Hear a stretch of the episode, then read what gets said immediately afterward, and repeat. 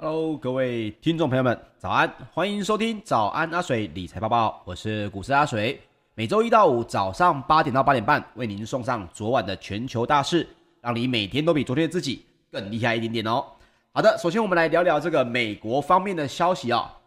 脸书呢，包括了脸书等其他的科技巨擘、在昨天晚上呢，美股的表现呢都非常的不错。再加上太阳能以及基因编辑类股飙高，也激励了纳斯达克的指数，还有标准普尔五百指数以及费城半导体指数哦，全面都跃上了历史的收盘新高。只有道琼工业平均指数呢，受到亚洲新冠肺炎确诊数激增的影响啊，也逆势的收低。那么道琼工业平均指数在六月二十八号。中场是下跌了百分之零点四四，收在三万四千两百八十三点二七点。纳斯达克指数呢，则是上涨了百分之零点九八，收在一万四千五百点五一点哦，这创下了历史的收盘新高。那么标准普尔五百指数则是上涨了百分之零点二三，收在四千两百九十点六一点。费城半导体指数呢，上涨了百分之二点五二哦，非常的多，收在三千三百二十三点一四点，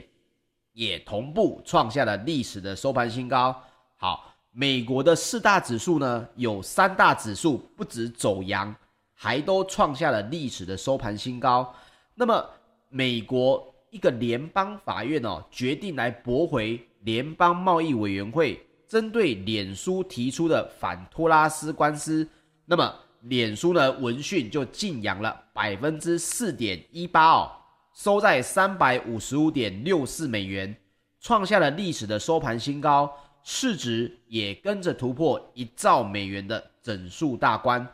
那么各位也知道啊，现在现在美股头部的这些股票，包括苹果、亚马逊，还有微软。其实呢，他们在昨天的表现呢都非常的不错，包括苹果、亚马逊以及微软呢，都分别上涨了百分之一点二五到百分之一点四不等哦。那么相较之下，哪些股票比较受到影响呢？最主要还是以景气循环类股，因为受到了整个亚洲地区的确诊数激增的影响，而相对的走软，像是金融、能源还有航空类股也都全面的下挫。那么六月呢，也即将要结束，市场目前聚焦的重点哦，仍然在这个季底的资产配置、基础建设方案以及经济的重启展望。人们呢也关注新冠肺炎变种病毒株的动向。市场观察也报道哦，部分的财富管理的公司这些高层也出来表示说，接下来几天波动性恐怕会稍微高一些。那么机构的投资者呢，也正在为下半年布局，未来几日市场的交易频率也可能会高于以往。那么也包括了有部分的这个，像是 DA 财富管理研究部的总监也表示说，通膨、经济展望还有利率的方向仍然备受瞩目。那他也认为市场的前景依然相当好，但是债市或许会对下半年的成长动能。来产生疑虑。好，我们昨天有聊到，拜登政府的基建案呢，终于取得了两党的共识，用于汽车跟建筑的重要钢材哦。这个我们前面在聊到基建的时候，在我们大概是一个多月前、两个月前的节目就跟大家聊到，在美国呢，钢铁跟铁路业哦，这两个一直以来都是属于没有人想要投资的一个属于老产业的部分。但是呢，今年自从基建案出现之后，哇，这个价格就非常的强势，包括了周一二十八号，价格呢也登上了前所未见的新高。所以像是 Business Insider 跟 S M P 国博的报道，二十八号的纽约报价显示，七月交割的热轧钢卷一度上涨百分之零点七，来到每公吨一千八百零一美元。这个改写的是历史的新高。那么在上周四呢，六月二十四号，拜登宣布两党就基建案已经达成共识以来，乐渣钢卷的价格就已经大涨了百分之二点六。那么原物料的多头行情就开始暴冲。过去呢一年呢、啊，热轧钢卷的价格其实总共已经喷高了将近要三倍之多。那么投资人押宝基建案将会大幅提升金属的需求，那铜的期货跟铁矿砂的价格呢也一路在飙涨。那么钢铁业也不止供给吃紧哦，物流的状况也非常的紧张。从钢铁的原料到钢铁的成品的各个市场，各种货运方式都相当的吃紧。那么，中介商也表示，在美国现在这个物流是一个大问题，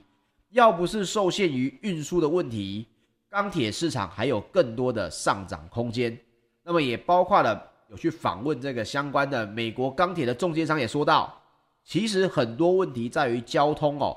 美国的卡车货运呢，现在是一个噩梦，因为根本抢不到，必须要花更多钱找别人送货。需求还好，以前呢，曾有强劲的需求，但是当时的交通可以跟上。那么钢铁的制造商的看法也是一致的，他们说到，不只是卡车的运费失控了，铁路跟卡车都一样有状况，铁路的状况呢也一样的糟糕。好，也包括了周日二十七号的晚间，美国的总统拜登下令要美军空袭伊拉克跟叙利亚的边境。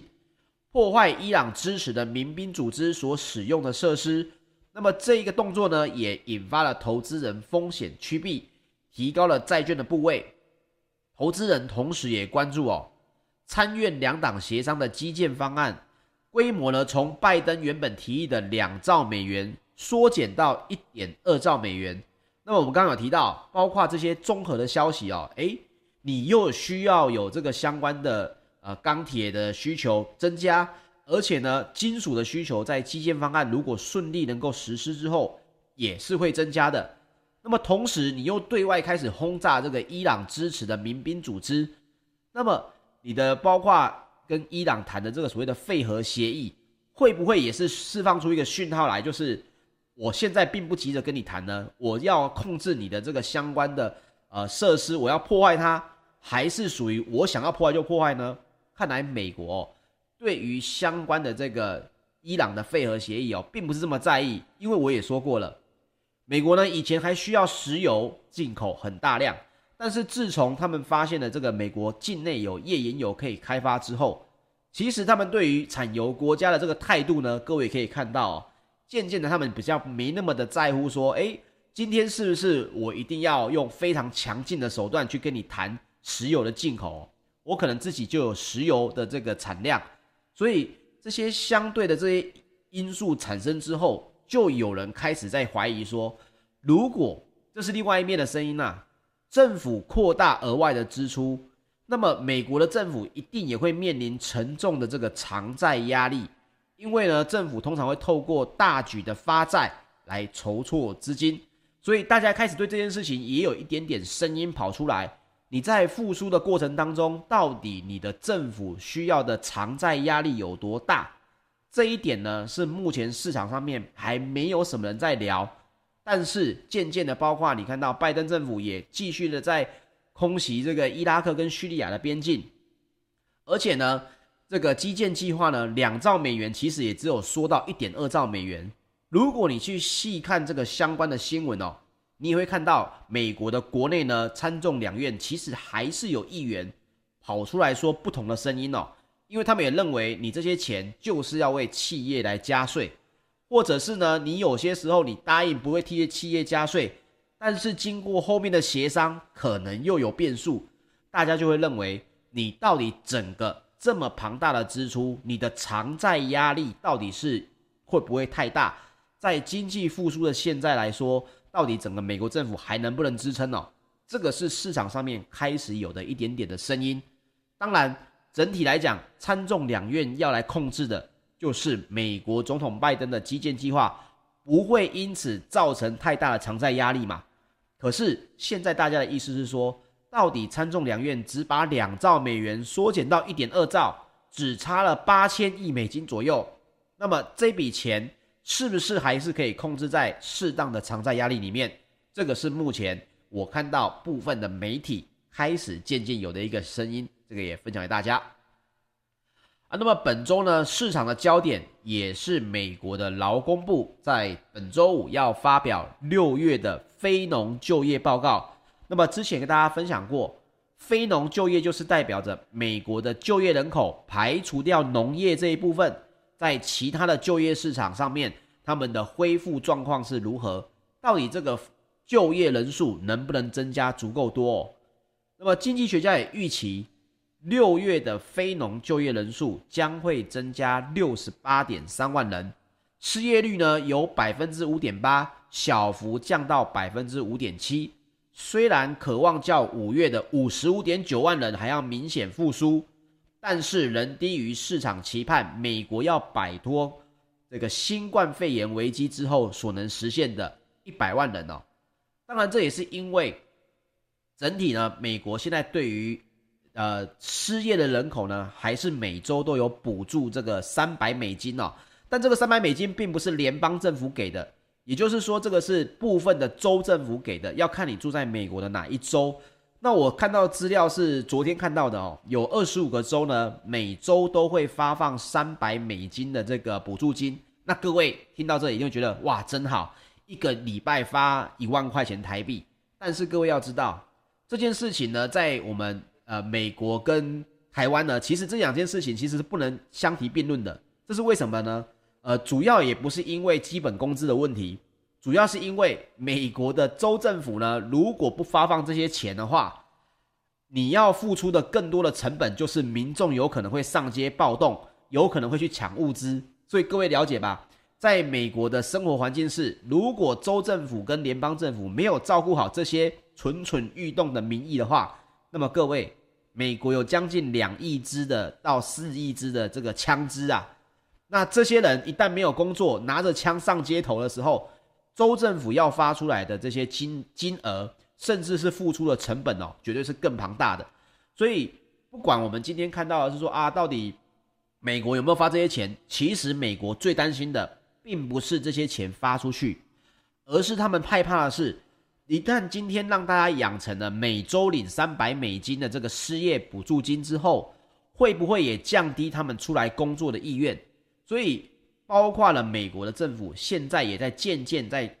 缓解、减少这些失业补助金的分发。一方面要让经济复苏足够快，让这些人找工作容易，而不是待在家里领三百美金每一天的这个钱。但是另外一方面也怕。马上断掉这三百美金的这个补助的话，会不会造成整个大家就业市场还没复苏？那这些人可能又顿失生计，所以这也是美国政府现在要来处理的这个问题啊。那最好的观察点就是什么？就是非农的就业人数，就是这件事情如果增加的够多，代表美国的政府已经可以撤下这些所谓的补助，让整个这个就业人口呢朝向这个自主自给。自给自足的这个市场啊，那问题来了，六月份的非农就业人数要增加六十八点三万人，这是礼拜五会出现的数据。那我也跟大家聊到了，市场不喜欢惊喜，如果到时候非农就业人数呢增加的人数比所谓预期的六十八点三万人还要少非常多的话，那么美国市场的反应可能就会非常的负面，因为。一旦没有经济重启这种所谓良好的啊、可能大家开始回去就业啦，这些企业恢复到正常的运作啦，那么包括我们前面提到的美国政府，你所谓的举债要来做这么多的东西，会不会反而压垮你自己呢？因为你的整体经济重启没有做好，你的整体复苏不够强，所以呢，这是一个类似跷跷板，甚至是牵一发而动全身的问题啊、哦，也因此。我们一起来关注一下这个礼拜五来公布的非农就业人数，到底能不能持续的平稳的上升？那这一点也是美国的股市在未来几个月能不能继续创新高的一个重要因素哦。好，接下来我们聊聊欧股方面，包括了 Delta 的变种病毒肆虐，那么英国的游客呢，有可能无法入境欧盟，那么在欧洲的旅游股呢，也就带头的重摔。那另外，亚洲的疫情也在升温，打击了相关的油价，伤害了能源股。那么泛欧指数呢，也是收低的情况。在周一二十八号，泛欧的 STOXX 六百指数下跌了百分之零点五九。那么欧洲的三大指数也是通通在下跌。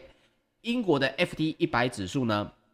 ，FTSE 一百指数下跌了百分之零点八八。德国的 DAX 指数则是下跌了百分之零点三四。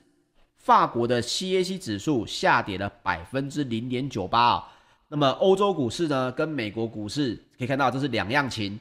包括了《泰晤士报》也报道，传播力超强的 Delta 变种病毒呢横行的英国，目前德国正在考虑禁止英国的旅客入境欧盟，不管是否有接种疫苗，全数都不准进入。那么香港也宣布，本周起呢禁止英国出发的客机来飞往香港。欧洲的休闲旅游股呢，也因为这样的消息大跌了百分之四点四，来到了一个月以来的低点。像是英国的航空业者啊，各位知道像什么 EasyJet 啦、Wizz Air 啊，这些每一家的航空业者的跌幅都在百分之四到百分之六之间哦。可以看到，因为这个消息的产生呢，所以相关的航空休闲旅游类股哦，在欧洲股市都是已经全面的下跌。那欧洲的能源股呢，也是惨衰了百分之二点三，这是因为大家认为 Delta 的变种病毒导致的亚洲的疫情加剧，可能会伤害原油的需求，因为大家有可能又要封城，像是马来西亚最近的新闻也非常的大，那么也包括了石油输出国组织跟伙伴国 OPEC Plus，本周要召开会议，预估呢也会宣布扩产，也相对的压抑了油价。那么在疫情的忧虑下，投资人也开始重回科技股的怀抱，所以欧洲的科技股呢上涨了百分之零点四，也是当天少数收涨的类股。好，接下来我们来分享石油方面，在纽约商业交易所的八月原油期货六月二十八号收盘是下跌了百分之一点五，来到每桶七十二点九一美元。那这是因为我们刚刚提到的变种病毒的扩散呢，削弱了需求的前景。那么，欧洲的 ICE 期货交易所呢，近月的布兰特原油也下跌了百分之二，来到每桶七十四点六八美元。那么，也包括了挪威瑞瑞兹德能源咨询公司的市场市场分析师啊、哦，迪克森先生又出来讲了，他说，对于今年夏天的石油需求的复苏预期，可能有点高估了。这是因为变种病毒的感染激增，使得东南亚跟澳洲的部分地区都重新执行了封锁措施。那么也包括了石油的输出国组织以及俄罗斯等产油盟国 OPEC Plus 将要在七月一号开会决定八月之后的生产配额。那么分析师呢也预估会提高生产配额，每天来到五十到七十万桶之间。但是这个增产的部分跟石油的需求部分呢，这个我们在昨天的节目当中有花了比较多的时间跟大家来分享，主要还是短线上面要看一下 Delta 病变种病毒到底会不会造成亚洲地区的封锁措施可能变得更强，甚至更长久，那石油的需求就有可能会减弱。那阿水跟大家分享过，石油一直以来都是一个供需法则还有政策的一个角力的市场。还是有可能会在七十到八十美元之间在活动哦，这个大家也可以自己来稍微关注一下。那阿水就分享这些资讯给大家，各位可以各自的参考。那接下来我们来说说金属方面，伦敦的金属交易所在三个月的基本金属期货六月二十八号多数是上涨的，这是因为大陆的工业利润增长。那么铜的期货呢，还是稍微在下跌百分之零点二。每现在每吨呢是在九千三百九十七点五美元附近。那么大陆的国家统计局在二十七号就公布了，二零二一年五月的大陆工业企业利润呢是年增百分之三十六点四，累计二零二一年前五月的利润呢年增非常的多，来到百分之八十三点四。各位要知道这个数据呢，在去年的时候这还是一个负值。那么，尽管五月份的工业利润缴出不错的成绩单，也就是说，他们不只有营收，而且利润是足够的。但是，统计局的专家啊，很罕见的在警告，工业企业新增的利润呢，主要集中在上游采矿以及原材料制造的行业当中。大宗商品的上涨呢，将会加大下游行业的一个成本的压力。这句话是什么意思？他的意思是说，当当然这些有规模的大陆工业企业利润是上涨了，没有错。可是获利的企业呢，在整个供应链当中是偏向于上游的，也就是挖矿啊，直接做原材料的这个生产加工的啦。一路到下游的时候呢，也因为价格的上涨，反而使得下游行业的成本哦。变得非常压力巨大，那么这件事情呢，只会越来越严重，因为也包括了惠誉集团旗下的信用市场数据哦，以及分析工具，还有风险服务供应商他们的最新报告呢，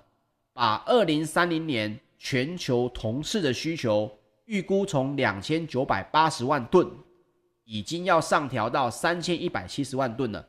主要是因为全球减碳的绿色能源趋势。也会带动铜的需求增长的影响，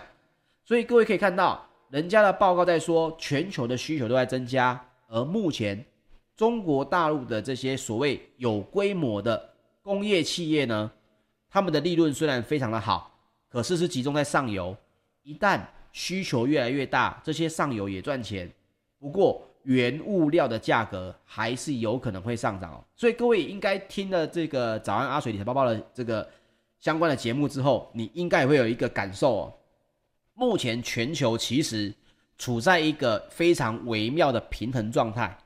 也就是说，有一大部分的这个资金呢，其实还是不知道投资什么，因为这些东西都已经非常的高，属于所谓的高基期的部分呢，价格都已经涨上去了，所以这些钱呢，现在要投资这里，投资那里，感觉都好像不太可靠，有可能会面临这个短线的下压。而整个市场呢，又因为新冠肺炎的这个疫情关系哦，跟复苏的这个角力，所以两边也在拉锯，包括石油，包括这个复苏的情况，大家也都是一会新闻是觉得呃疫情有影响，一会呢又来看到所谓的这个市场复苏情况很好。其实阿水跟大家来分享这件事情就好了，你只要记得，现在整个全球市场当中。在讨论的东西最根本的还是在利率的部分。那么利率最影响的这个问题还是在企业的经营成本上，所以一定会变成它是一个非常微妙的平衡状态。一旦有人率先打破了，看是哪一边。比如说，我们来举个例子，是这个 Delta 病毒的肆虐，使得亚洲地区呢又重新回到了原本封城的情况。那么就这个行情就会偏向于大概是今年年初到今年三月的这个状况，但是如果诶 Delta 病毒被控制得很好，那么各位看到的这个行情就会比较偏向于五月中左右到六月初的这个走法，而最终这个市场的走势在目前来讲是相对于有一点类似两边在拉锯战的，所以各位可能会听到觉得说，怎么昨天新闻听到的是好像这个复苏状况很好。今天怎么又很多这个告警出现？其实这个非常的正常啊。最主要是你要知道的是，冷静的看待新闻，看到中间的变化。像我们刚刚提到的，诶，这些企业的利润增加是在于上游产业，那么下游产业的问题解决了吗？你只要一个根本的印象还没有。所以一旦这里这个气球越吹越大，就看哪一件事情影响它，它就有可能会造成整个市场开始剧烈的波动。而各位要注意的就是，你的资产有没有投资在这些商品上面？你的资产有没有可能面临你现在没有看到的风险？哦，你看到的机会，你也同时要看到风险。我认为这是我们每天在分享早安阿水，我想要给大家一个非常重要的观念哦。看新闻，看细节，从细节里面想想有什么赚钱机会，还有你已经放进去的钱有没有可能面临什么样的风险？而这件风险呢，你就可以更细部的去看这个几率是高还是低的。这点也是阿水想要分享给大家的哦。那么在未来十年呢，这个报告也提到了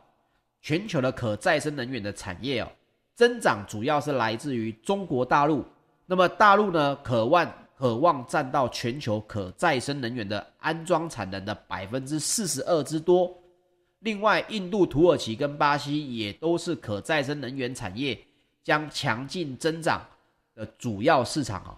那么，在已开发国家当中呢，美国、德国跟西班牙也将凭借着强劲的可再生能源产产业来增长，带动铜的这个需求。所以，就像我们刚刚聊到的，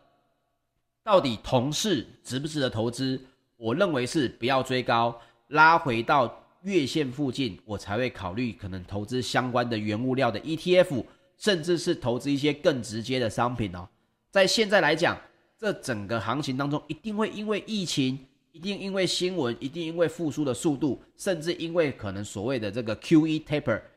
有可能会短线的震荡。那你要做的就是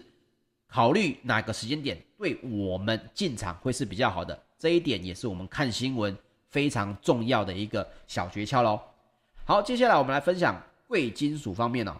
在纽约商品期货交易所八月的黄金期货，六月二十八号收盘是上涨了百分之零点二，来到每盎司一千七百八十点七美元。这是因为对病变种病毒的担忧，使得金价获得避险的买盘支撑。你看，这个因为一个新闻，就又看到了，哎，黄金又稍微在上涨，所以整个市场的疑虑哦，一直是没有消失的。只是看这个新闻的气氛会不会影响到投资人这个感受，而我们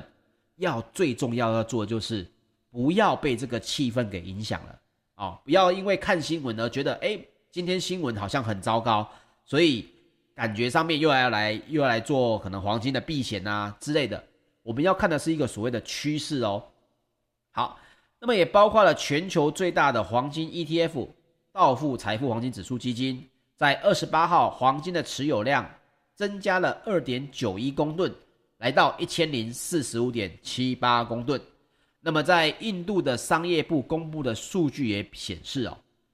本财政年度的前两个月，也就是四月到五月，印度黄金的进口额较去年同期的七百九十一点四亿美元大减到只剩下七十亿美元不到。这是因为印度国内的第二波疫疫情呢，非常的严峻，各地呢也再度的执行封锁措施的影响，